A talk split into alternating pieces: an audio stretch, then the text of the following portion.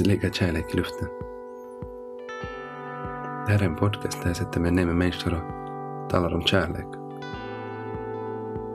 I det här avsnittet sätter jag mig ner med Barbro Teir. Det var så att jag blev nyfiken när jag hade sett att hon hade börjat jobba med existentiell coaching. Intresserad av att höra, höra hennes resa från den hårda företagsvärlden till, till, något, till något mjukare. Så vi satte oss ner i, i hennes arbetsrum och hon berättade om existentiell coaching och, och vi funderade, funderade kring kärlek. Att, att vad är det egentligen det, det handlar om? Här kommer vår diskussion. Det, det som har överraskat mig nu när jag sitter med människor, både i grupp och sen så här enskilt, så är det att det är ganska många som tycker det är jätteskönt och roligt att reflektera.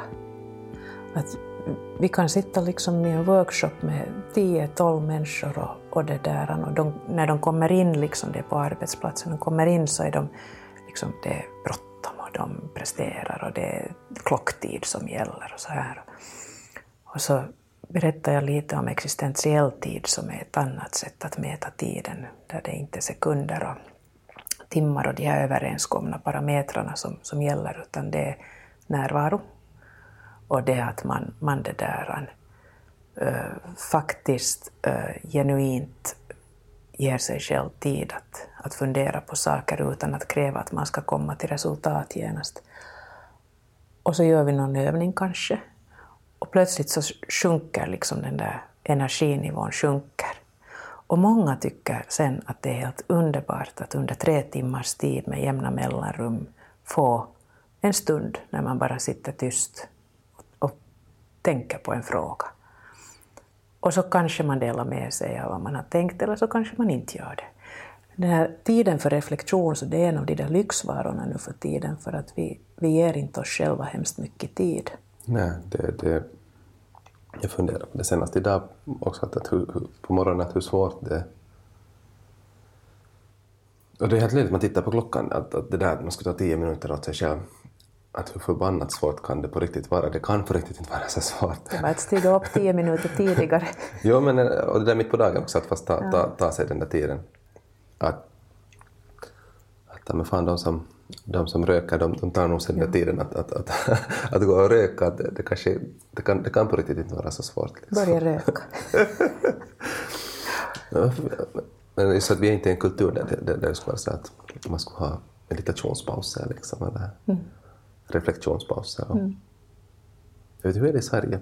Jag studerade själv i Sverige, jag kommer ihåg att det var hemskt mycket väldigt mer på något sätt reflektivt. Hela, ja. hela liksom, det är nog min erfarenhet också. Att man, dels har man ju en annan syn på beslutsprocesser. Mm. Att man, man tror, och man jobbar utgående från att förankringen ska göras före beslutet.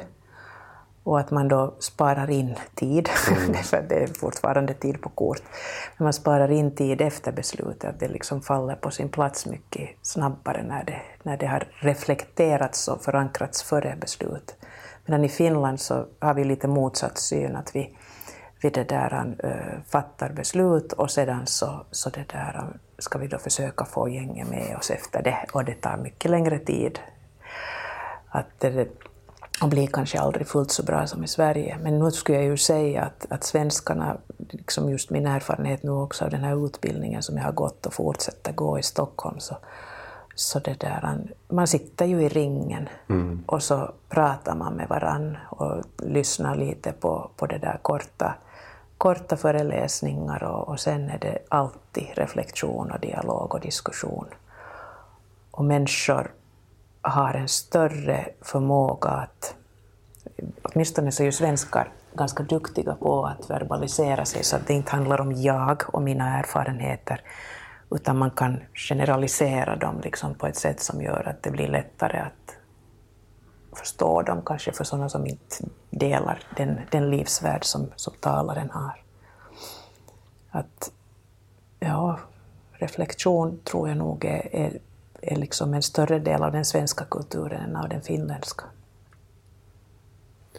Just det, där, en sån skola bekant för dig som Hyper Island, digitala medier, och där det handlar om stort fokus på just hur grupper fungerar och att bli medveten om på något sätt den egna positionen också i de egna styrkorna och och liksom, och jag tänkte att först, först, först får jag dit för att jag tänkte att jag utvecklas som grafisk designer men, men min grundtanke var ändå att där är, där är saker som jag kommer att lära mig som jag har nytta av oavsett vad jag, vad, vad jag sysslar med.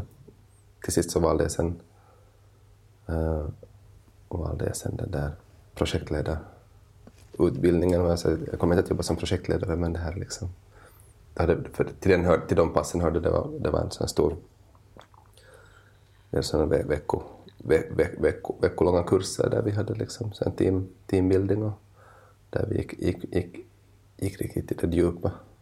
Det var jätte, jättelärorikt. Och, och någonting som jag märkte att jag saknar på något sätt från de utbildningarna man har haft här i, mm här i Finland. Sen, sen hittade jag, när jag kom tillbaka så gjorde jag en, en företagarutbildning via, via det där Team Akademia som är där i Jyväskylä.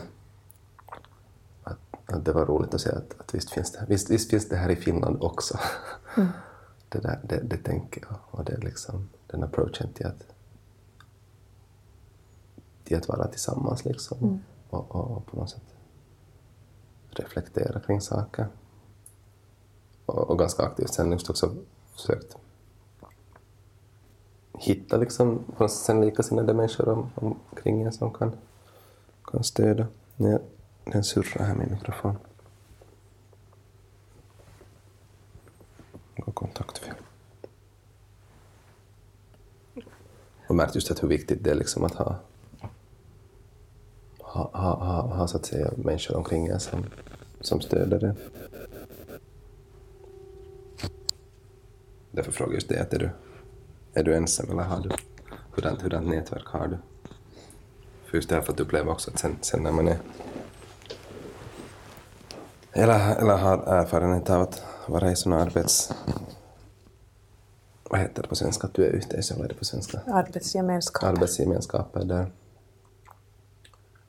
där jag har blivit nedtryckt och, och, och, och fått känna och fått höra att det, det som jag inte är tillräckligt liksom. Och, och sen har jag lagt hemskt mycket energi på att försöka passa in och det har tagit länge för mig att förstå att, att kanske det skulle vara bättre för mig att vara någon annanstans. Mm.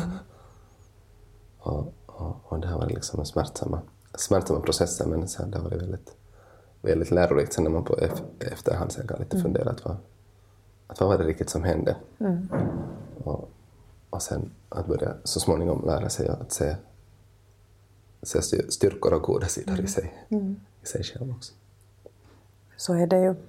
Att ibland så tar vi roller eller låter oss ledas in i roller eller föreställer oss att vi har roller som, som blir jätteobekväma.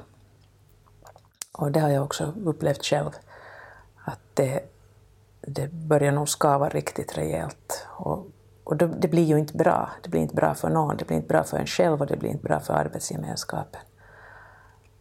Och det är viktigt, tror jag, att fundera på att varför gick det som det gick. Så att man inte gör just det misstaget kanske en gång till. Nej, nej, det, att man gör nya misstag. Andra misstag sen istället.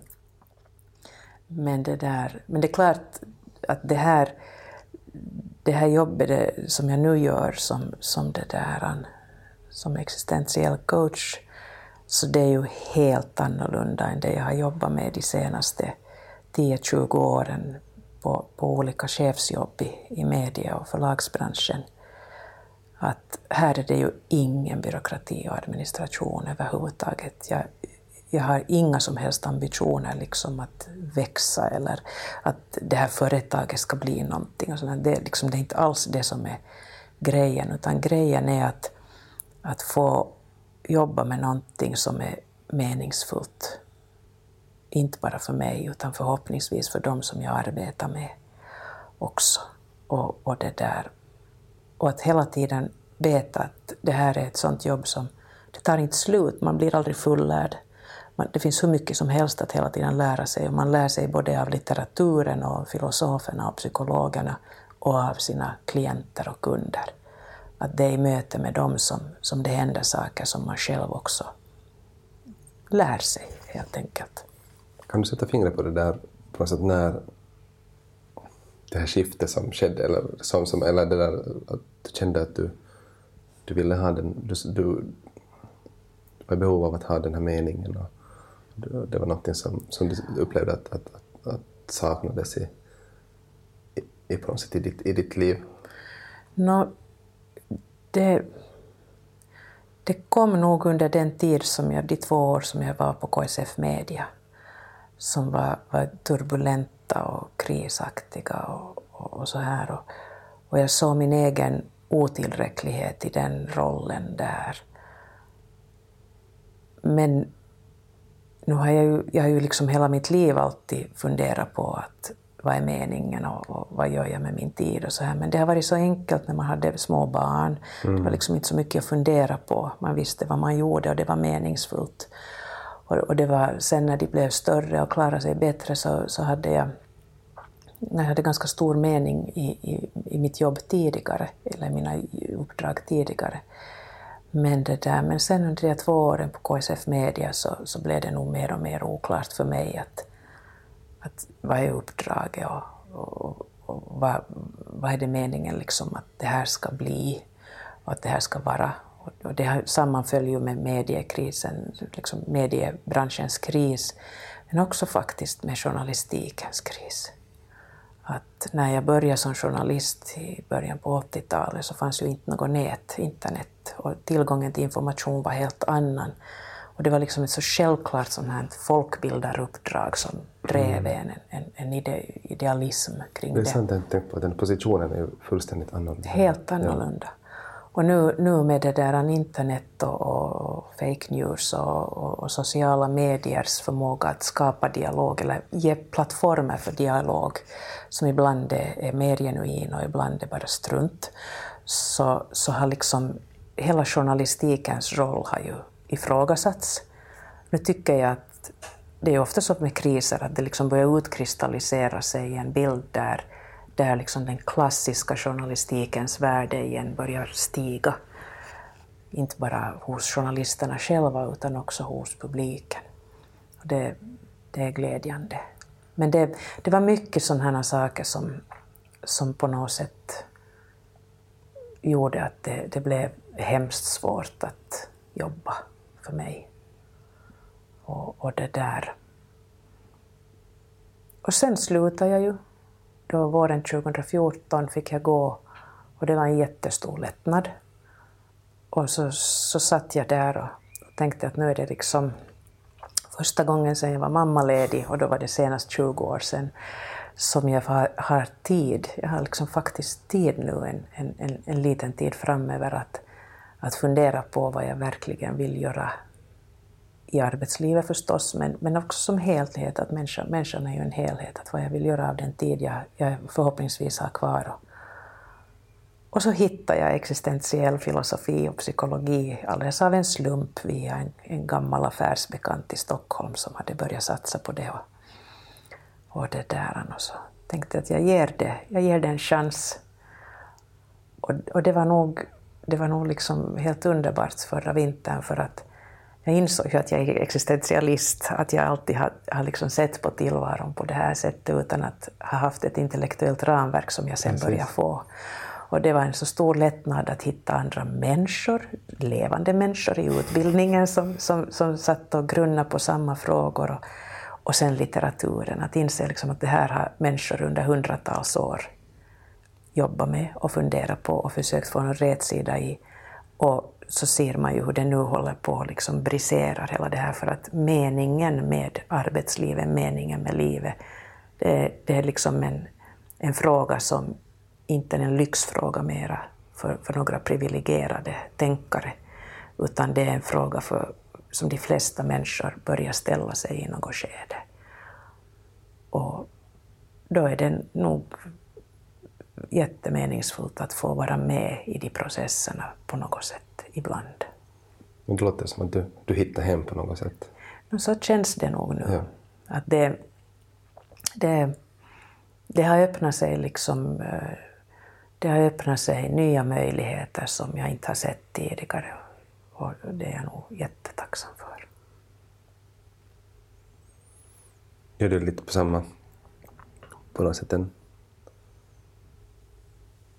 sam, sam, sam, samma, eller ska säga en liknande process som jag har gått, gått igenom med det där att hitta, ska säga det här projektet nu som vi håller på med, Kärlekspodden och, och det där att vara vara, vara vid de tankarna, att vad är det som är meningsfullt och vad är det som är viktigt här i livet. Jag märkte också, också att det är något som jag vill utforska tillsammans med, tillsammans med andra. Mm. och sen, och sen, sen upplevde jag att, att det faktiskt också blir gjort så, och, och för att kunna skapa mervärde också åt andra så, så, så är det roligt att göra det här offentligt. Mm. att det, det, det, är spännande att se att det blir genast en annorlunda, en annorlunda intention i det hela. Liksom. Mm. Och det, det, det, skapar ett annorlunda tyngd fast här är inte liksom, här är inget mediebolag eller någonting mm. här som bakgrund man kan själv skapa, skapa, mm. skapa, skapa de, de där kanalerna. Och det är ju det som är det fantastiska i den här nya världen, att innehållet kan, kan liksom väga tyngre än kanalerna. Mm. Att tidigare så, så var det formen och kanalerna som, som var liksom trumfen, så att säga, som någon ägde. och, och, det där, och, och innehållet var självklart viktigt, alltid också. Utan innehåll kan du inte sälja, sälja någonting, men, men, det, där, men det där ägandet liksom fanns hos ett fåtal som, som ägde kanalen, om det sen då var en tryckpress eller om det var en, en radiokanal eller en TV-kanal, whatever, liksom. det är institutionaliserat. Och idag så, så det där kan vem som helst skapa en kanal, ha tillgång till en kanal för sitt innehåll. Och, och det finns inte några lagbundenheter som är hundraprocentiga i hur du når ut till människor, utan det där innehållet kan plötsligt ge dig en, en ofattbart stor publik, eller sen inte. Mm. Och är du bara ute efter att liksom få den där publiken så, så nu vet man ju hur man ska göra det, men, men, men om du är ute efter att förmedla ett innehåll som känns viktigt och meningsfullt, så, sist och slutligen så är inte viktigare den där kvantiteten, nej, utan det är nej. den där kvaliteten i både innehållet och kontakterna. Mm. Jag vill berätta mer om något på din broschyr här.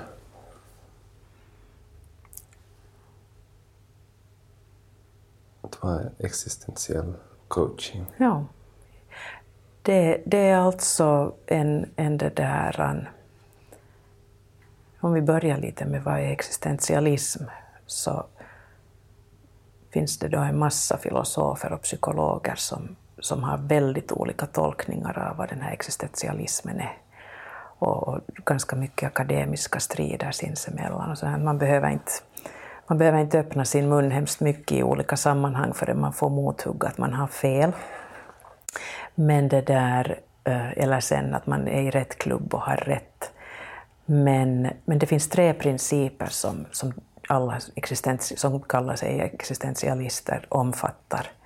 Och den, den första principen så det är att man jobbar med ett fenomenolo, fenomenologiskt sätt att förstå omvärlden. Att vi har traditionellt i västvärlden har vi tre huvudsakliga sätt att försöka förstå oss själva och vår värld. Det naturvetenskapliga sättet som baserar sig på kausalitet, frågan varför, och som utgår från att, att allting ska kunna vara mätbart för att det ska vara sant och kunna verifieras. Och tack vare naturvetenskapen så, så har vi ju bra hälsovård till exempel och hemskt mycket annat gott har naturvetenskapliga förhållningssätt fört med sig. Och sen har vi ju i västvärlden då eh, introspektionen som är ett sätt att försöka förstå sig själv, det vill säga att man tittar in i sitt eget psyke och, och försöker uh, förstå sitt undermedvetna och plocka fram dolda saker därifrån. Och, och, det är också ett kausalt sätt att se på, på sig själv och, och, och, det som man har blivit. Att man, man frågar varför, varför mår jag dåligt? Jo, för att jag hade det taskigt i barndomen och så vidare. Och, och det är också ett, ett givande sätt att försöka förstå kanske framför allt sig själv. Fenomenologin igen så, så utgår från frågan vad, precis som filosofin, att vad är, och, och undviker frågan varför, därför för att den leder tillbaka i tiden väldigt långt.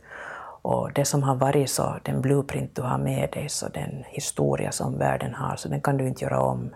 Men du kan förhålla dig till den på ett annat sätt, du kan tolka den på ett annat sätt och, och se på den på ett annat sätt.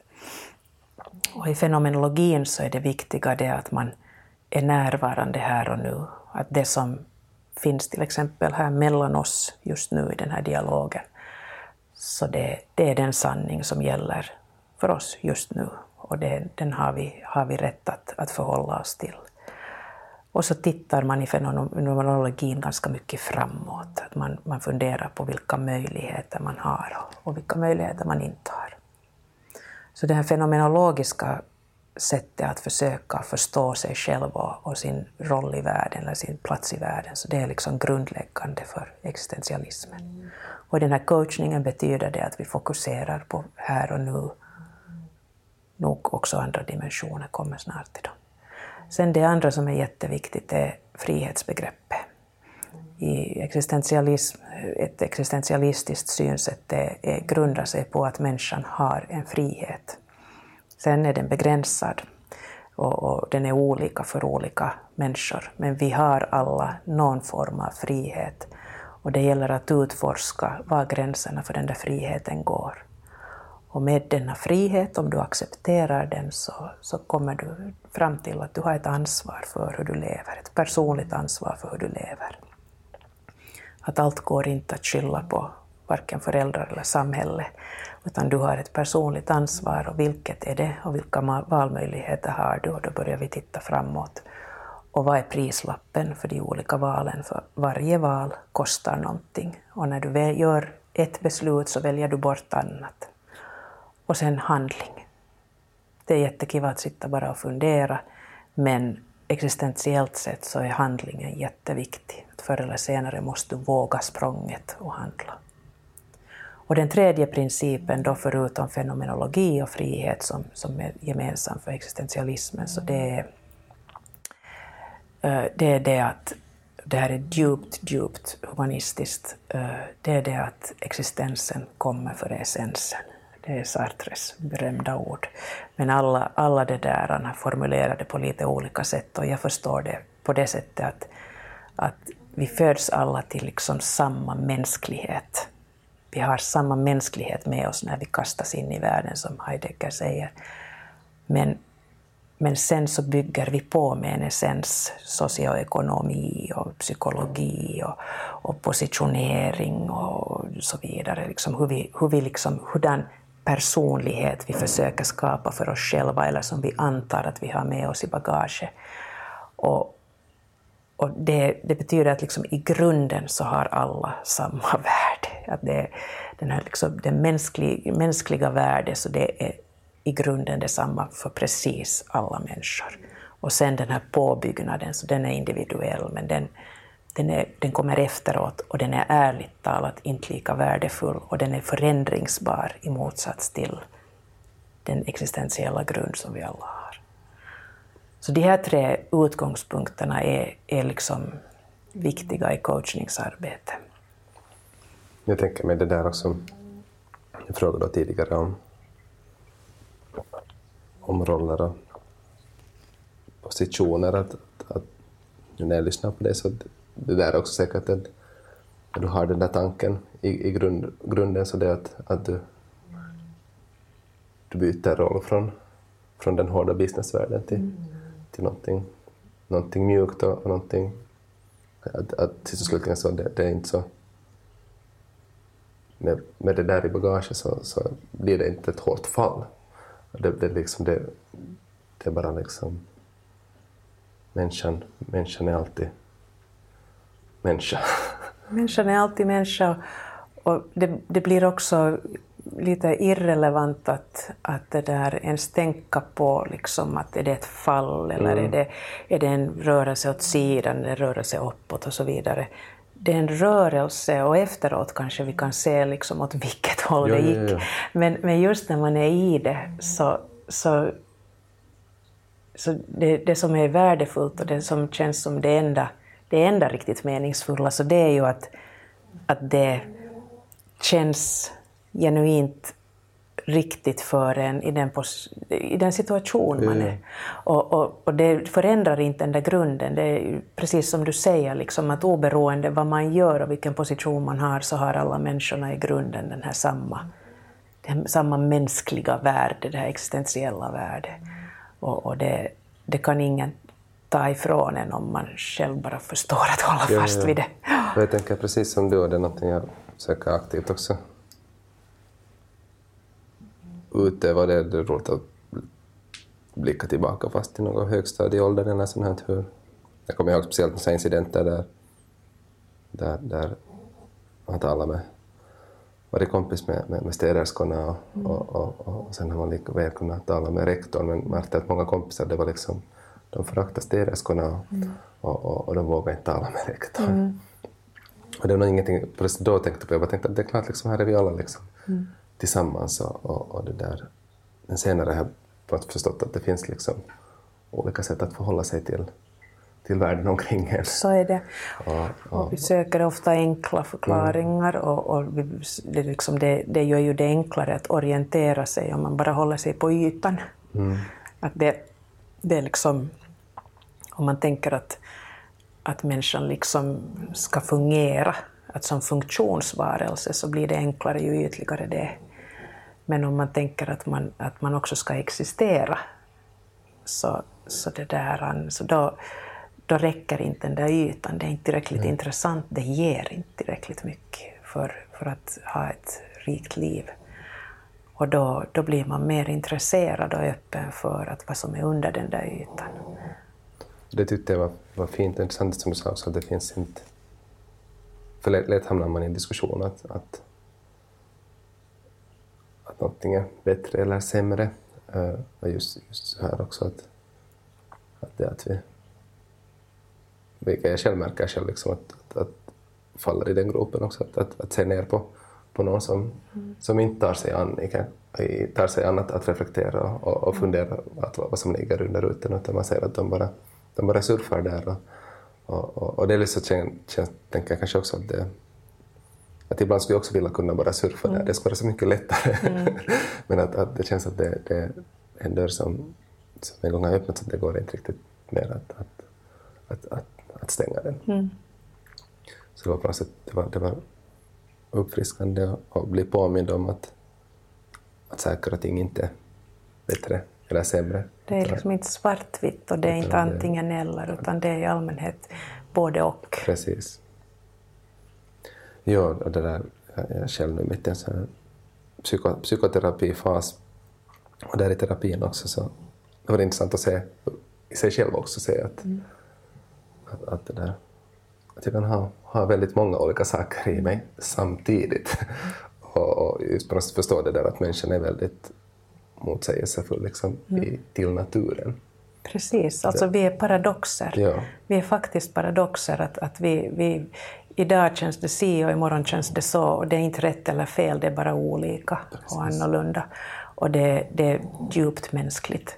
Att i det här sättet att, att förhålla sig så, så tittar vi mycket på olika skalor med poler. Och det är som sagt alldeles värdeneutrala poler. Det är inte bättre och sämre, det är inte rätt och fel, det är inte antingen eller, utan det är både och. Att till exempel just det här om man tänker den här polen mellan att vara jättefunktionsinriktad, man fungerar som människa, man får allting att rulla och det, det, det går bra. Och sen har vi den andra polen när, när man liksom reflekterar och existerar och, och egentligen inte vill åstadkomma och prestera hemskt mycket, utan man bara vill vara. Och, och det, de här är inte varandra uteslutande enheter, det är inte så att man måste bli buddhistmunk liksom, om man vill vara lite existentiell. Och, och det där, och om man är existentiell så betyder det inte att man inte kan fungera. Ja. Utan det är liksom det, det naturliga och det, det liksom levande att röra sig på den här skalan, fram och tillbaka beroende på vad som fungerar i ens liv just den minuten eller den dagen eller det året. Och, och det där, rörelsen är det, det naturliga. Och att acceptera liksom att ibland är det si och ibland är det så Precis. och det är inte rätt och fel och dåligt och bra. Men sen kommer det ju ett etiskt problem. Där kan komma ett etiskt problem ifall, ifall man har att göra med, med en människa som vars värderingar till exempel är helt i motsats till ens egna värderingar. Och då per definition så tycker vi ju vanligtvis att våra egna värderingar är lite bättre än andras. Men man tänker just den här humana, humana att om det till exempel jag vet inte hur jag skulle göra om, om jag skulle sitta med en, en person som, som inte omfattar eh, argumentet att, att existensen kommer före essensen.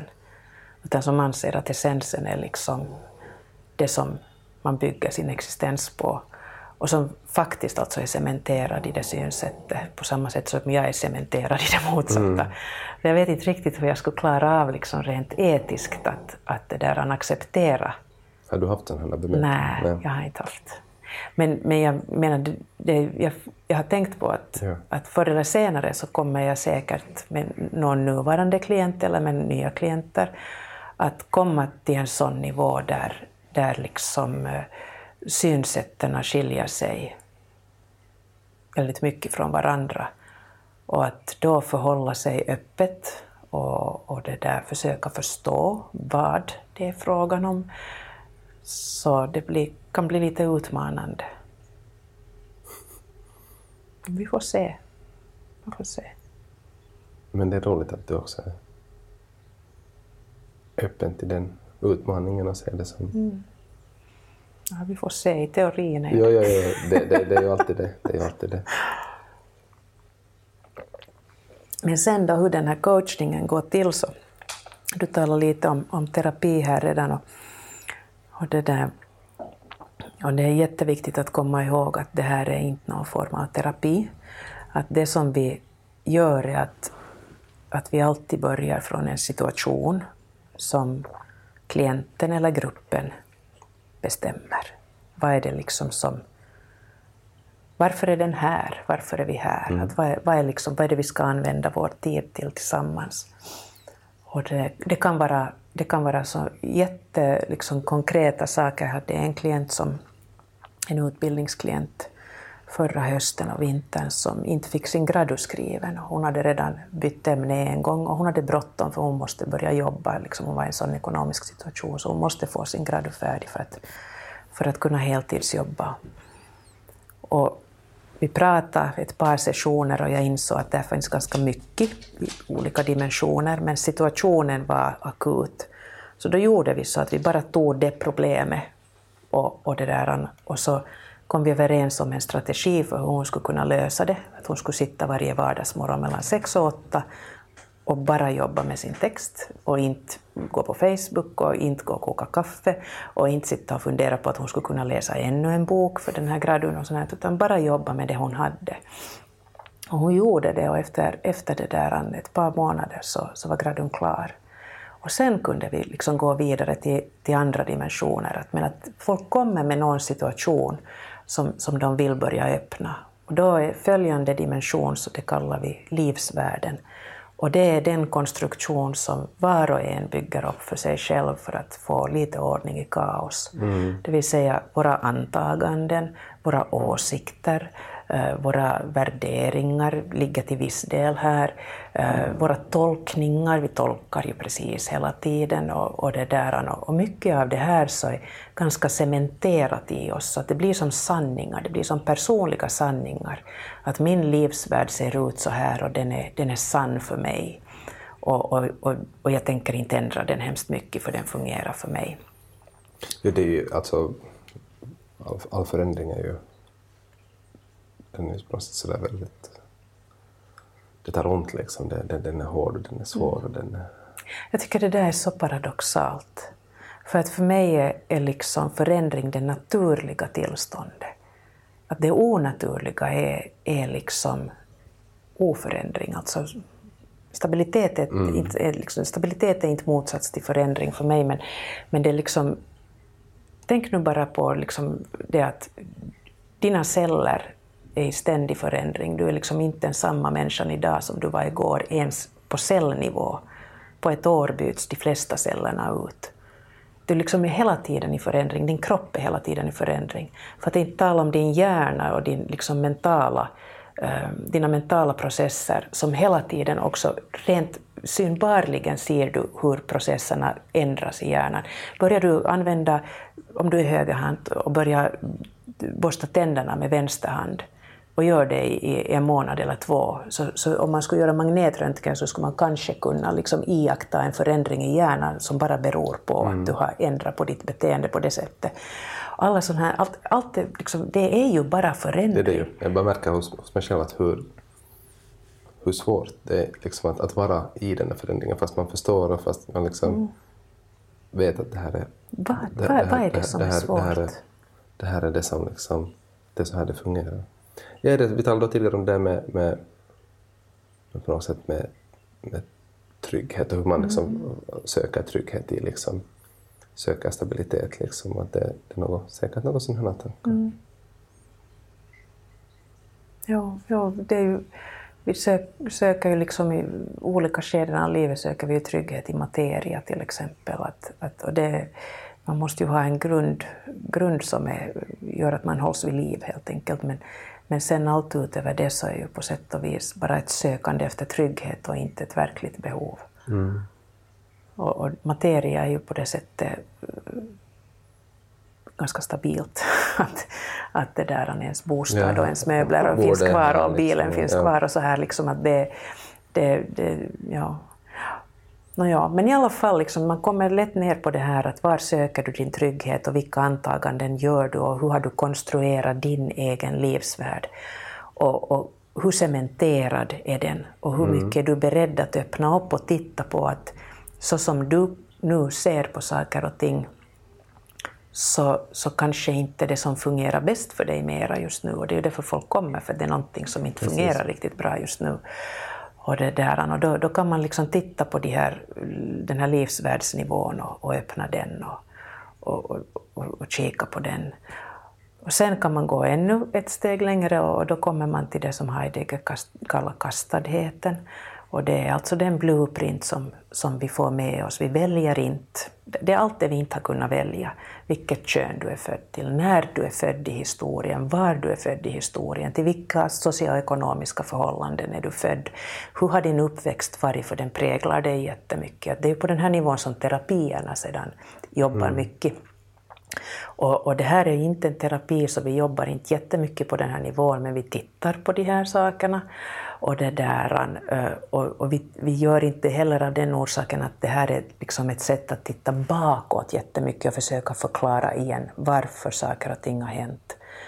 Och, och, det, där, och, och, och det är liksom inte grejen i den här formen av, av coachning, för här vill vi titta på var vi står just nu, vad är din verklighet just nu och vilka möjligheter har du i framtiden. Och det här skulle ju inte vara existentiell coachning om inte det skulle finnas ytterligare en nivå, och det är då existentialerna. Och med existentialerna så avses allt det som vi inte kan välja som är gemensamt för oss alla, precis alla människor här på jorden. Det vill säga, vi har inte valt att födas hit överhuvudtaget, vi har bara kastats in i den här världen. Och vi vet alla på något plan att vi ska dö, att tiden är utmätt. Och hur vi förhåller oss till, till det där, den här kastadheten, hur vi förhåller oss till den frihet som vi har, hur stor är den? Vilka, vilka, vilket ansvar ger den? Hur, hur, hur hanterar jag det här ansvaret? Är jag beredd att, att göra val och handla? Det är liksom existentialerna. Och dit kommer man och, och där finns ju just det här trygghetssökande också. Att, att det där, en frihet, är det en motsats till trygghet? Det kan man fundera ganska mycket på. Är ofrihet att vara trygg? Det är sådana frågor som, som det där man lätt kommer fram till i alldeles utgående från en konkret situation. Så att, så att vi, vi liksom, när jag sitter och lyssnar på människor som berättar om, om sin situation, om sin livsvärld, om sin kastadhet och hur de ser på existentialerna så, så försöker jag liksom hitta teman som är just existentiella och som går ner till frihetsbegrepp och till, till ansvar och val och handling. Och också det här att kanske vilja reflektera kring att hur använder jag min tid? Att vad är, vad är meningen med den för mig? Och sen i relation till omvärlden. Att det här, det här blir aldrig en sån dialog som bara handlar om mig och mitt psyke, utan det handlar om jag i världen och i relation till andra människor, här och nu, inte som har hänt tidigare, utan här och nu och vad jag vill försöka göra av det under den tid jag har framöver. Superintressant. Det är superintressant.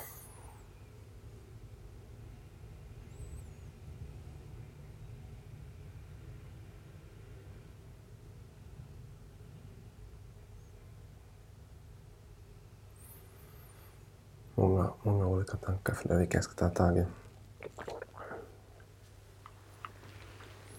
Jag kom att tänka på det där när du sa om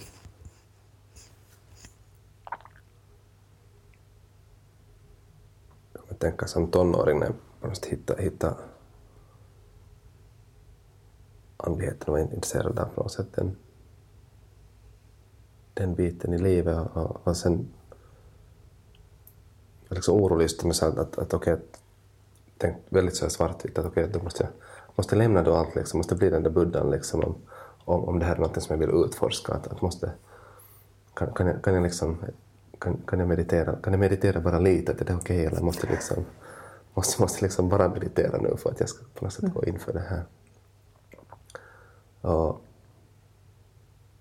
och det är faktiskt helt nu de senaste åren som, som jag har liksom börjat se och förstå att, att saker och ting, fast de verkar motsägelsefulla så behöver de inte behöver inte det där. Om det finns någonting så betyder det inte att det inte ska finnas något annat, mm. utan att saker och ting kan finnas, finnas det där samtidigt. Och, och, och det var väldigt befriande. och, och det där. Och det ger, ger, ger genast mycket mer utrymme till, ja. mycket mer frihet. Tala om det med frihet och ansvar, det är också någonting som, som är speciellt inom, inom kanske i kontexten för, för jobb, liksom det att, att vara, jobba själv och jobba liksom att, att jag har aldrig jobbat i någon, någon stor organisation och, och man ser många kompisar som inte kanske de vågar inte vara, mm.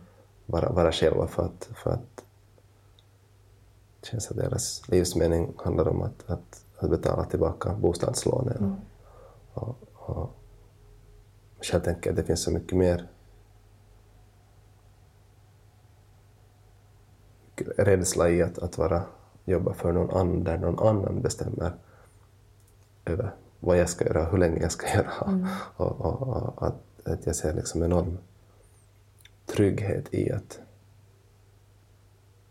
att jag själv kan, kan bestämma över, över, över det vad jag gör det är klart att det stundvis är osäkert, men att, att som du sa, att vad är nu inte osäkert mm. i den här världen?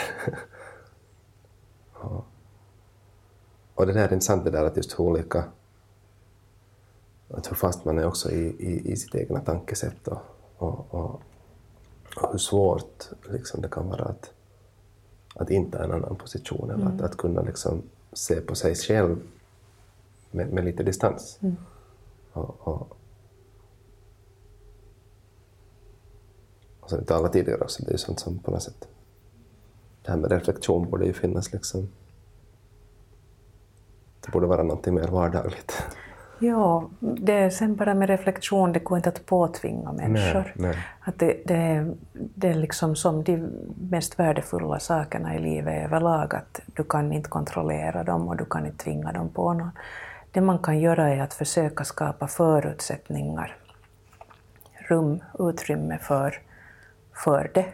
Men sen, och det är ju det man gör i coachningen. Mm. Det är ju det att, att ingen av oss är eller få av oss är sådana genier, liksom att, att man ensam kommer fram till stora insikter. Litteratur kan ge det, men då är du ju inte ensam. Strängt taget att läsa är också att kommunicera, att gå i Mm. dialog med, med en text och med, med en författare. Film kan göra det, foto, konst, bildkonst, allt det här liksom så, så kan skapa utrymme och ge möjligheter för en, en inre dialog som, som blir stimulerad av någon annan via verket. Men coachningen är på precis samma sätt ett, ett sätt att försöka skapa ett utrymme för insikter. Där man får, får det där, får liksom nya tankar och frågor av en annan människa. Och, och I coachningen, ja, men det här gör man ju med vänner också, men skillnaden är ju den att, att vänner har en tendens att också vilja tala om sig själv. och det där att det blir inte samma utrymme. Att det, är en, en liksom, det är ju därför det är en professionell relation och ett professionellt, en tid som man betalar för, därför för att man förfogar själv för om den här tiden helt och hållet och får coachens odelade uppmärksamhet och i bästa fall fullständiga vilja att bara försöka se det som är gynnsamt för den som, som sitter, sitter med. Att det, det liksom, det, man, man kommer inte fram till de här djupa insikterna ensam. Jag menar, jag har mediterat i tio år och, och jag började med det bara som stresshantering och nu ska jag våga påstå att det är mycket, mycket mer än stresshantering för mig. Att det, men det har också gett en gemenskap, det har liksom gett en internationell gemenskap. Att jag, jag, liksom, jag mediterar ibland under så kallade togetherings i Finland och utomlands med, med andra människor som använder samma tekniker. Och, och, det där. och där är också samma upplevelse att när jag mediterar ensam, vilket ju är det jag gör till vardags, så, det där, så är det en, en viss energinivå, en viss känsla. Liksom. Och den är ganska vardaglig och ibland är det nästan ingenting och jag undrar varför gör jag det här, men jag bara fortsätter. Ja. Och, det där, och så åker jag på de här to gatherings och så sitter vi 40-50 människor i samma rum och mediterar samtidigt. Och det är liksom en helt annan energi, det är en helt annan känsla. Och, och, det där, och det är liksom också ett sätt att vara i gemenskaper där det händer saker som inte händer när man är ensam. Precis. Och, och det där, att det, mm, att det är liksom det är det fenomenala här i livet, att det, det enda som egentligen riktigt gäller så det är relationer med andra människor.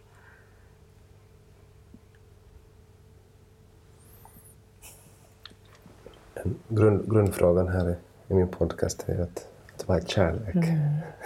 Bra fråga. Um, vad, vad, är det som, vad tänker du på när du hör ordet kärlek? Nå, nu för tiden så, så tänker jag inte på, på liksom romantisk kärlek eller, eller moderskärlek. Eller, jag menar, det är ju delar av kärleken, men, och det är, så, det är sådana delar som har varit jätteviktiga för mig tidigare. Och, och nu är det ju klart de är viktiga fortfarande, men kärleksbegreppet som... Det, det, är lite svårt, jag har svårt för vissa ord. Kärlek är ett och ett annat är lycka. Det är ett ord som jag tycker genuint illa om, för att det är liksom så... För mig så känns det som att det är något som du ska prestera och liksom uppnå. Och kärlek är lite samma sak, att det, liksom, det blir lätt ett sånt här prestationskrav kring det, att det är någonting som du ska uppnå. Så jag har börjat tänka liksom att tänk om kärlek egentligen mest bara är handling. Att, att du gör saker, är fysiskt närvarande, säger, väljer att säga saker istället för att vara tyst.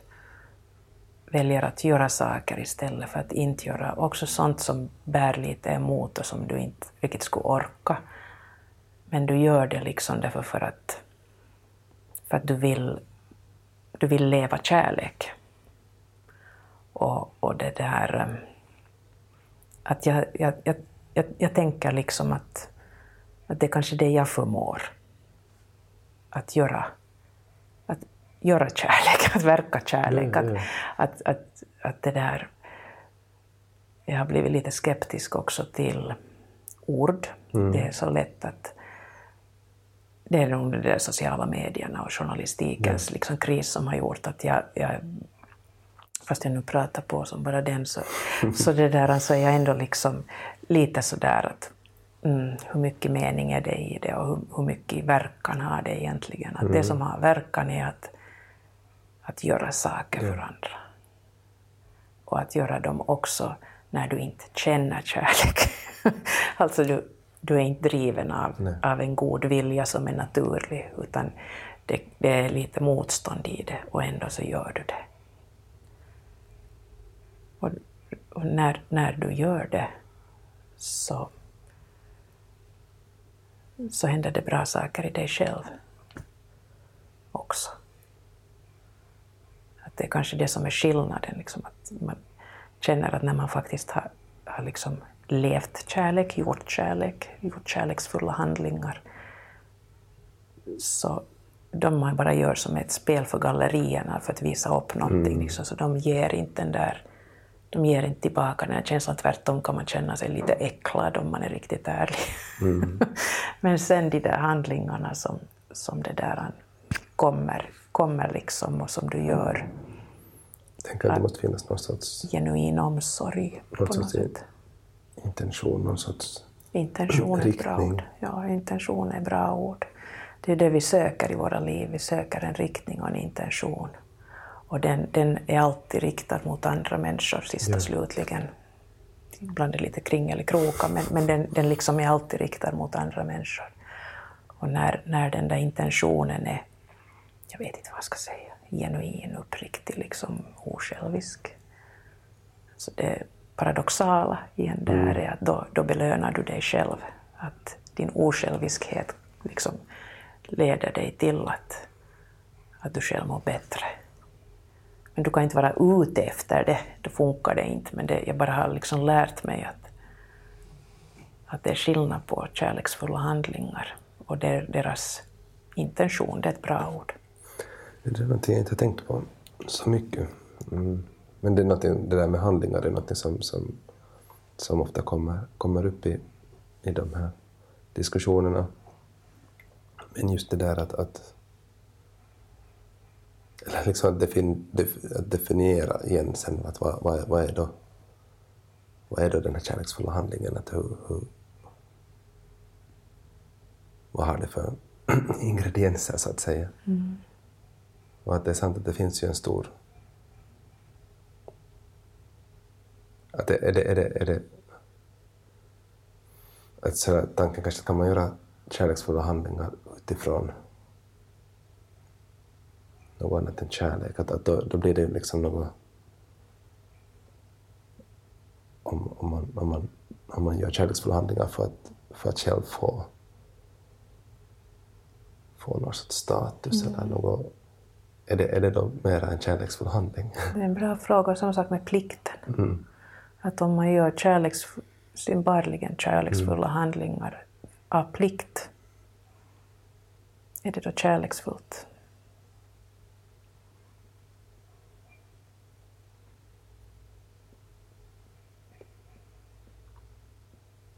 Och är, spelar det någon roll?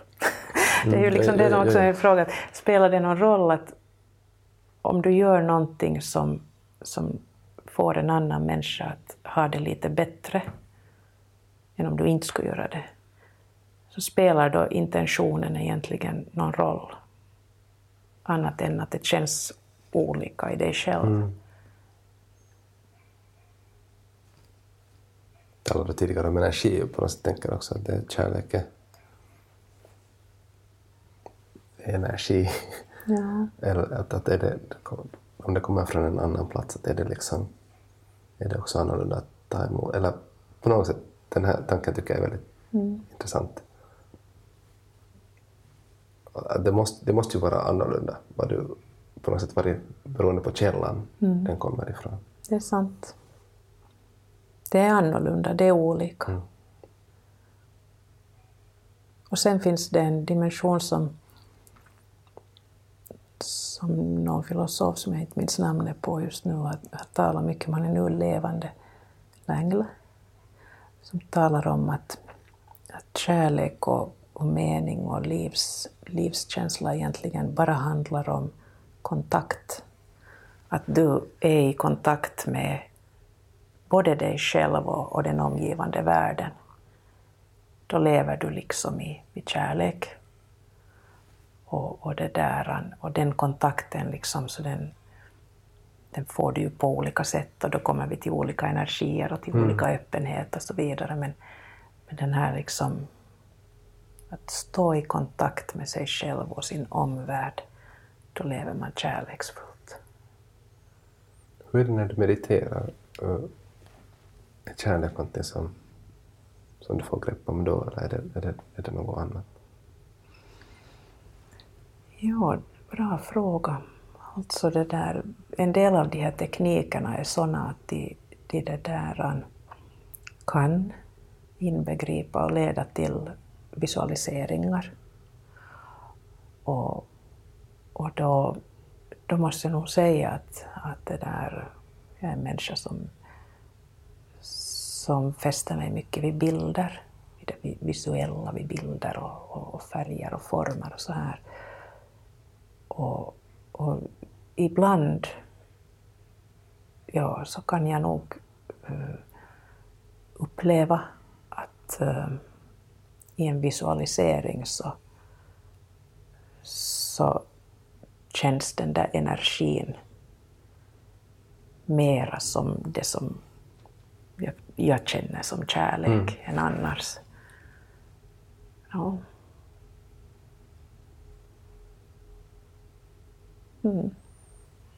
Här är med- meditationen som jag började med då för över tio år sedan, liksom långt före det här med existentialismen kom till mig, så, så det där, eller liksom som, som ett intellektuellt ramverk, så kom till mig så, så i meditationen så är det liksom otroligt viktigt att inte eftersträva något speciellt. Att när man börjar eftersträva den där samma upplevelsen som var så ljuvlig igår, att när man börjar liksom eftersträva den och försöka prestera den på nytt, så då, då, då skiter det sig rent ut sagt. Alltså det, det, det fungerar inte så.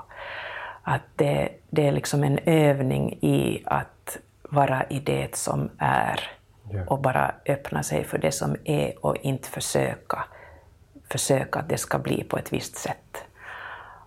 Och det är också djupt existentiellt, alltså det är väldigt fenomenologiskt att, att, det där, att man, man bara låter det vara det som är. Men att man i en meditation är ju precis som coachning, det är bara ett sätt, och yoga och andra eh, konstupplevelser, så det är liksom bara ett sätt att skapa ett utrymme för en möjlighet, eller flera möjligheter, som du inte kan kontrollera. Du bara kan öppna dig för. Och händer det så händer det, och händer det inte så händer det inte. Och det, det är inte bra och dåligt. Det, det är liksom... Det är både och.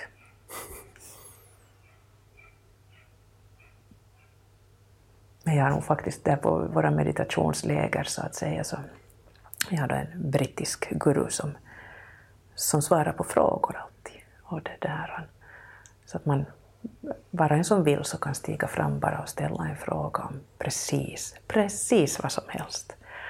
Och det där. Och det spelar egentligen ingen roll vilken den där frågan är, för han, han, har all, han vet alltid vad han vill säga. Ja, ja, ja. så, så han, liksom, han kommer alltid förr eller senare dit. Men hans sätt att liksom resonera kring de här frågorna och, och, och föra den här tanken till det håll som han vill föra den är fascinerande. Och det är jätte, jätteexistentiella liksom, krumbukter och, och, och, och, och kuperikeikor som han gör.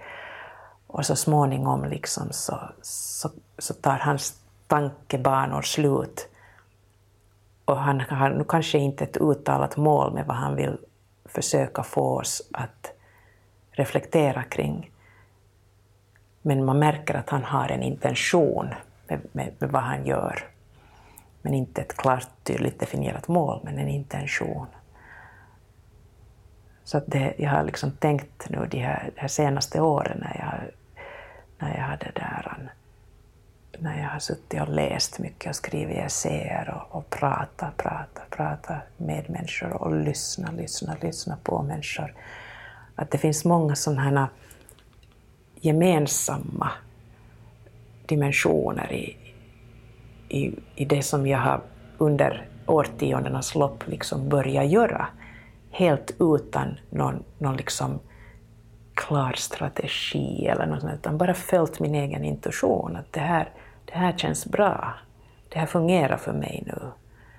Och så jag började göra det liksom att yoga, meditation, konst, börja måla själv, le leka med färger och former. Och, och sedan liksom att allt har på sätt och vis gått i samma riktning. Ja, ja. Så här när man försöker förstå mm. det efteråt och sätta in det i ett varför och kausalt tänkesätt. Ja. Men det är ju bara så att vi, vi liksom Freud sa ju redan att, att det där att livet kan bara förstås bakåt, men det måste levas nu.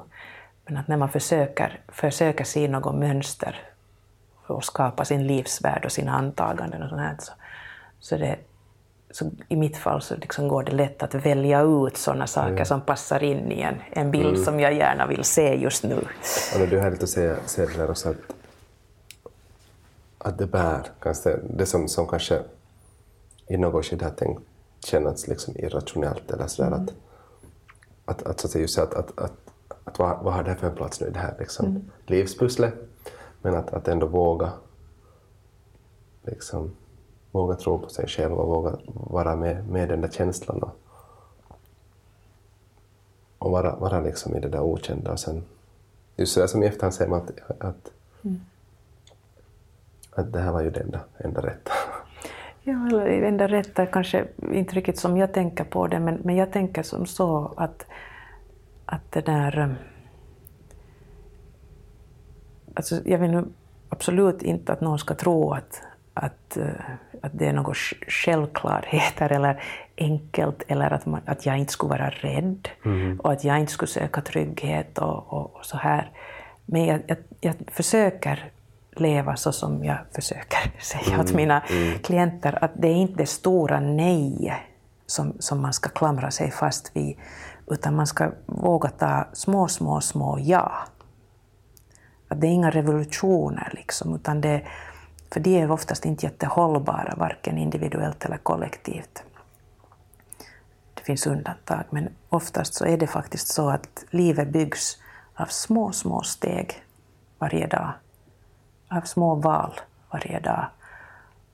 Och att i de små valen våga, våga vara rädd. Mm. för att det är bra om man inte är rädd för rädslan. Det är liksom det, det verkliga fängelse man bygger sig när man Precis. blir rädd för rädslan. Men att våga vara rädd, att öppna för rädslan och kolla att ja, där, där är den. Att så här känns den och så här hindrar det mig från att göra det som jag skulle kanske vilja göra. Och, och sen att ibland ändå göra det fast man är rädd. Och lära sig att oftast överlever man hittills i 100 procent av fallen. Och livet blir inte som man hade planerat och, och, som man hade kanske hoppats någon gång. Och så, att livet blir inte sånt. Det blir annorlunda. Och faktum är att det är ju det som gör det värt att leva. För skulle vi kunna planera våra liv och kontrollera våra liv, tänk så otroligt tråkigt det skulle vara. Vad skulle vi då ha att leva för? Då skulle vi ju vara maskiner. Det är ju när man liksom kan röra sig på axeln mellan att livet, livet är en rad problem som ska lösas i ena ändan och ja. andra ändan är att livet är ett mysterium som ska levas. Man kan röra sig på den här axeln fram och tillbaka. Att ibland är livet faktiskt en rad problem som ska lösas. Just do it. Men sen ibland så är livet det där mysteriet som man bara lever och som man inte kan lösa. Och det är inte meningen att det ska lösas. Man rör sig där liksom så då det är ganska meningsfullt.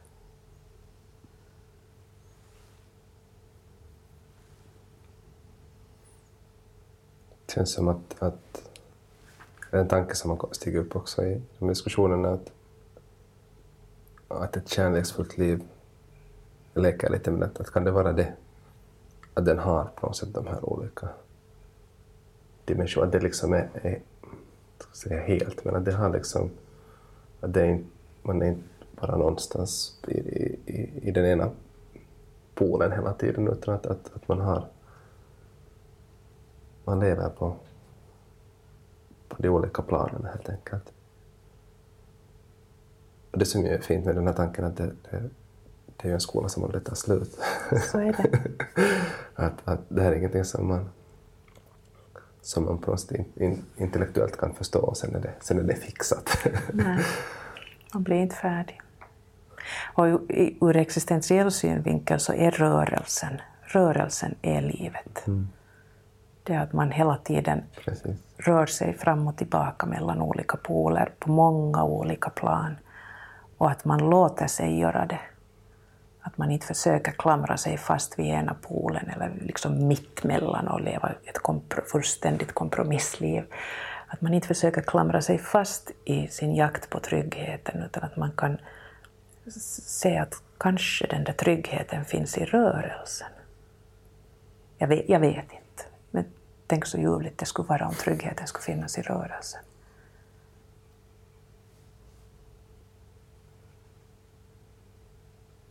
Det är en sån sak som jag funderar Vi måste börja snart avsluta också. Men på tal om polariteter, att jag funderar också på att vad är det som står i vägen för kärlek? Så känns det att rädslan kommer. Liksom. Mm. Att, att, att det... Och sen, sen, sen när man kommer sen börjar utforska rädslan som och på något sätt gå mot rädslan så har jag märkt att där, där kommer skammen. Mm. Och intresserad av att höra, vad, vad tänker du om, om skam? Skam och skuld. Ja. Är det sant? Skam och, i, I svenska har vi skam och skuld. Eller på finska är det bara happy. Det har ju inte... Det är liksom, på svenska så har vi Nej, två, det. två Ja, ja, ja. Det är lite, lite, lite sådär berör varandra. Ja. Ja, skam, skammen och skulden, så det, det är ju... I mitt sätt att se så är det inte existentialer. De, de är liksom inte... De är inte sådana som är givna, de kommer ifrån den här kastadhetsdimensionen, ja. det här, det här eh, blueprinten som vi har med oss, att vi har lärt oss att, att det där, vissa handlingar eller känslolägen liksom leder till, till skam. Och så bygger vi in dem sedan i vår livsvärld. Att, att om jag uppför mig eller beter mig eller framstår, stiger fram som någonting som, som avviker från det som jag tror att är mönstret, mannet, det, det, det, det här liksom att man tror, man tror att man tycker mm, si och så, mm. förväntar sig det och det, så, så får jag skämmas därför för att jag avviker. Och här kanske det grunden handlar om det att, att kan jag ta emot mig själv sån som jag är, fast andra inte tar emot mig sån som jag är. Och det här är, hos barn är det här ju ett livsfarligt mm. dilemma. Men hos oss vuxna så borde vi kanske, tror jag vi skulle må bra av att, att pröva tanken, först som tanke och sen i handling. För att det, vi har så mycket, så många antaganden om att vi tror att människor förväntar sig det ena och det andra, som sen inte visar sig stämma i verkligheten och i handlingen.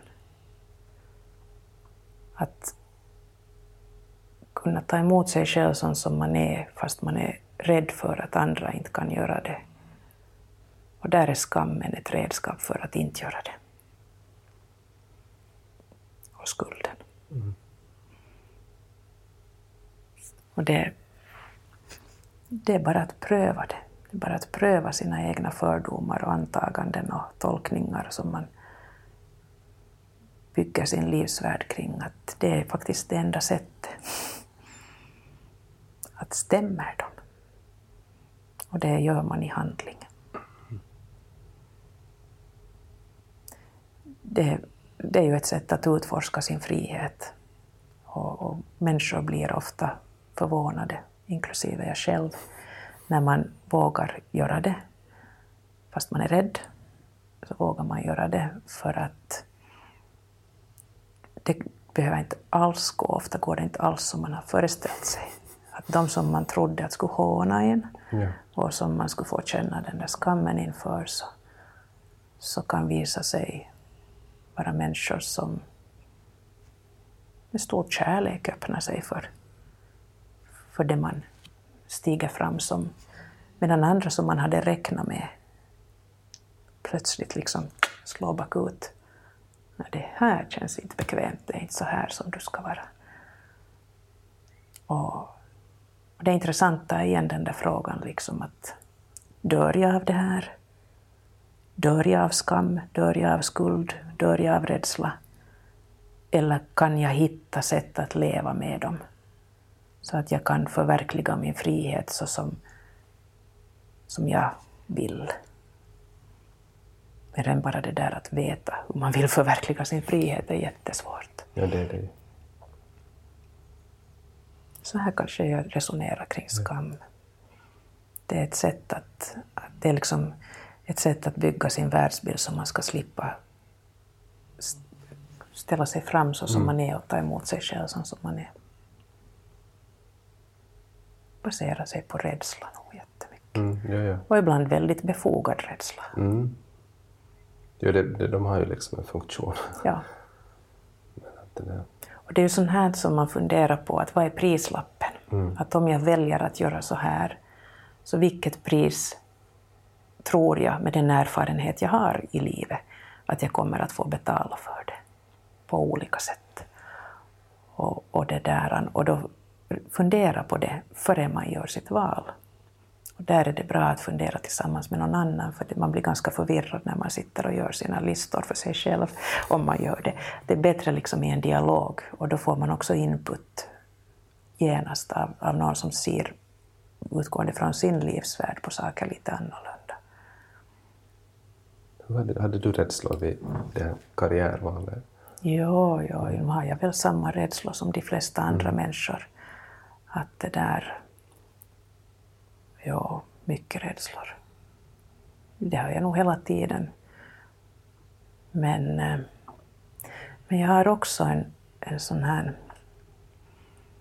Jag har nog en jättestark intuitiv övertygelse som både baserar sig på den lilla erfarenhet jag har av att jobba med det här nu och den respons jag får av dem som jag jobbar med, av min egen upplevelse av, av, av utbildningen, av att läsa, att lära mig mera kring det. Och min syn på vad som är viktigt i samhället nu att bereda rum för, göra rum för. Och hur jag själv vill använda min tid. Allt det här tillsammans, liksom, det är en så stark övertygelse i mig att, att jag är beredd att betala ett ganska högt pris för att göra det här. Jag är jätteglad att du gör det här. Det är det liksom. Och tacksam över den här stunden vi kunde ha tillsammans. Tack. Så det som du sa, jag upplever också väldigt starkt att det, det är precis sådana gärningar som behövs just nu. Tack man. Tack också till er lyssnare. Härligt att ha er med. Ta gärna emot feedback om ni har några tankar eller funderingar. Lättast hittar man mig säkert via, via Facebook. Söker upp mitt namn och lägger ett meddelande på, på Messenger. Jag vill säga tack också till Jyri Pirinen som har hjälpt mig med, med det här ljudarbetet. Det ljudet som hörs här i bakgrunden nu någonting som Jyri, Jyri har gjort. Tack att ni är med. Vi hörs igen. Hej då.